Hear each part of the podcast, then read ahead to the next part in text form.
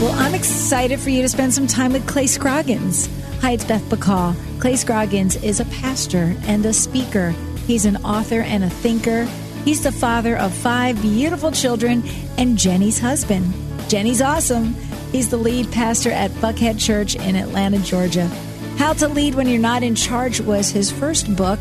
And now, book number two is an awesome resource called How to Lead in a World of Distraction Four Simple Habits for Turning Down the Noise. So let's spend some time with Clay and see if he can turn down our noise.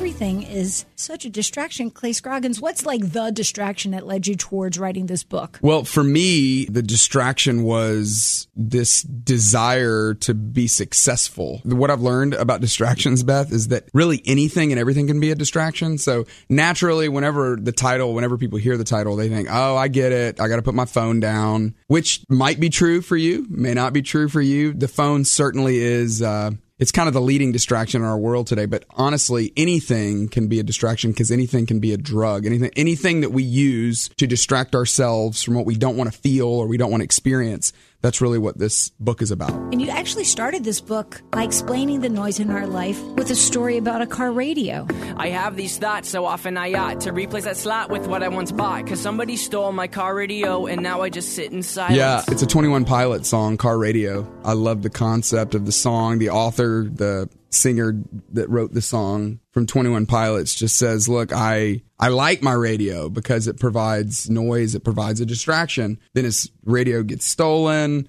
he's driving around and now he's just left with his thoughts." Which he realizes are fears that he's never really faced before. That's what happens for us. When we decide to turn the noise down, we actually get to listen to what's inside of us, which is not always fun, but it's always healthy. Mm-hmm. The healthiest leaders, the healthiest people are the ones that are willing to turn down the noise low enough and long enough to be ruthlessly curious of what's going on inside of them. And that's a leader, whether it's a mom or a dad in a family or yeah. a big CEO of a company. Great point. I'm, I'm using leader in a real loose term. Um, I wrote a book two years ago called How to Lead When You're Not in Charge and really explored the idea that everyone's a leader because you've got the opportunity to influence. It's way more about uh, the ability to influence someone than it is about title or position or having the parking space or the bathroom in your office, uh, those kind of leadership things we think of. The truth is, we're all leaders mm-hmm. because we've all got influence. And if you don't handle your emotions, you just can't lead well. Beth, you're so good at this. I mean, just the lead in. That's exactly right. Uh, if you want to be a healthy person, if you want to be a person that's maturing in emotional health, you've got to be willing to turn down the noise. You used the story about when Atlanta had snowmageddon. yeah, yeah. Were you here that day? Oh yeah, I was on this radio station, The Fish, for ten hours straight. What? I was on How long were you? You were supposed to be on from three to seven. Three to seven, but you know there were people stuck. Yep. And we weren't going to go anywhere. Love it. While they were stuck on the road. Love it, it was an honor to be on that night. And then the next day when we drove back home, it looked like Armageddon. Yep, yep, yep. Well, I use that story because everyone in Atlanta that day experienced what it's like when you don't have traction on your wheels. But even worse than losing traction on your wheels is losing traction in your life. Uh, and that's mm. really what distraction does. Distraction pulls us away from momentum. It pulls us away from focus. It pulls us away from living a mission focused life that God intends for us to live. And if we can be willing, uh, courageous enough to turn the noise down and pay attention to what's going on inside of us, I think it's the key to finding that uh, momentum or that traction in life that all of us are looking for. So, you give a couple of suggestions in this book how to lead in a world of distraction. Everything from finding simplicity, speaking to yourself, get quiet, pressing pause. This is all such silent work, it seems. Well, it's not, uh, it's definitely not rocket science.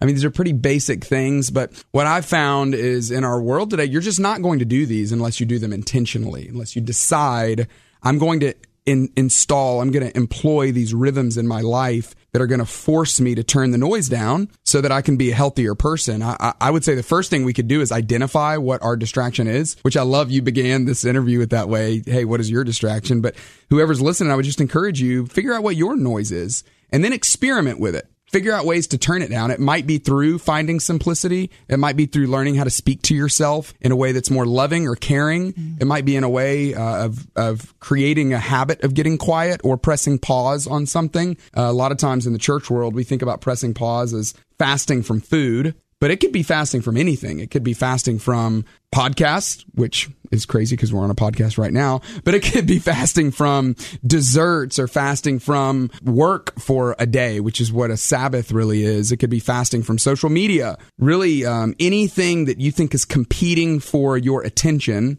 is worth turning down to find out what's on the other side of the distraction. And I think most people really know what that is. It's just getting to that point where you're going to admit it. Yeah, it, only the courageous people do this. I mean, this is black belt level stuff. This is not entry level stuff. Uh, only the real experts in life are the ones that ruthlessly turn the noise down because they really know uh, if I don't, those emotions inside of me that are potentially wreaking havoc, that are potentially waiting to wreak havoc on people around us, are just sitting there undealt with. And when we don't deal with emotions, they double in size. Mm. When we don't deal with emotions, they end up going into the basement of our heart and just start lifting weights. And instead of letting them do that, if we could turn the noise down and actually deal with those things, the anger, the jealousy, the discontentment, the loneliness, uh, then we can actually grow and mature and become healthier individuals. They become monkeys or do they become moose? yeah, that's an uh, that's a really silly, simple illustration that I use at the end of one of the chapters, just to talk about we've all got uh, those little p- things in our life, those little errands, those little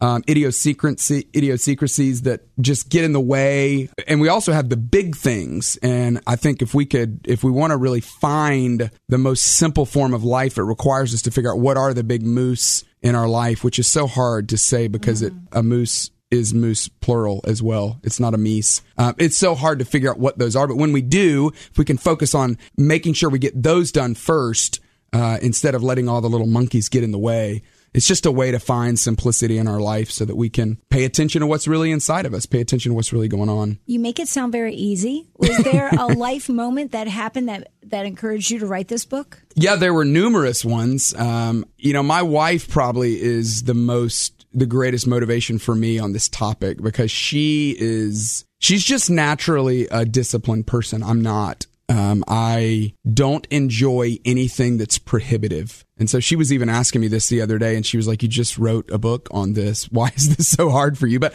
that's why I wrote a book on it, because it is so hard for me.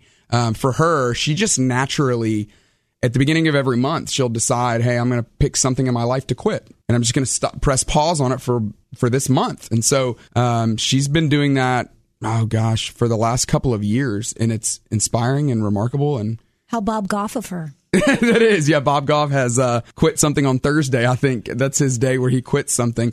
Um, but the idea is just, you know, you never know what has a hold of you. You never know what is really masking something until you turn it down. Uh, I, I like the illustration of white noise. Do you sleep with white noise? My daughter does. She does. Yeah. Um, everyone in our family does because ever since they were little kids, we just cranked up the noise. Uh, you turn up the white noise to mask those things you don't want to hear. And in the same way, distractions I've found are things that we turn up to mask those things that we don't want to feel. And if we're going to grow, if we're going to mature, if we're going to become better mothers and husbands and fathers and leaders at work and friends, uh, daughters and sons, then we've got to be people that are turning down the noise uh, religiously so that we can really pay attention to what's inside of us. Well, I'm super glad you were distracted enough to write this book and give us this great resource How to Lead in a World of Distraction Four Simple Habits for Turning Down the Noise. Clay, there's so much good in this book for individuals, for families, for businesses. One, one thing I would encourage you to do if you have a team at work or even a group at your church, this is a great uh, it's a great book to do with the team with a group of people. We've got a bible study that's um, releasing really soon. That's just uh, it's got a video series that goes with it and some great content to be able to chew on together. I, I, I love the idea of reading a book just you and yourself but doing it with other people i've found that's really when i begin to make some changes in my life for the better so I'd encourage you to do it. He's at Clay Scroggins on all things social on Instagram, Facebook, Twitter. You'll also find Clay Scroggins at Buckhead Church in Atlanta, Georgia. Clay, thanks so much. I so appreciate you. Glad to be here.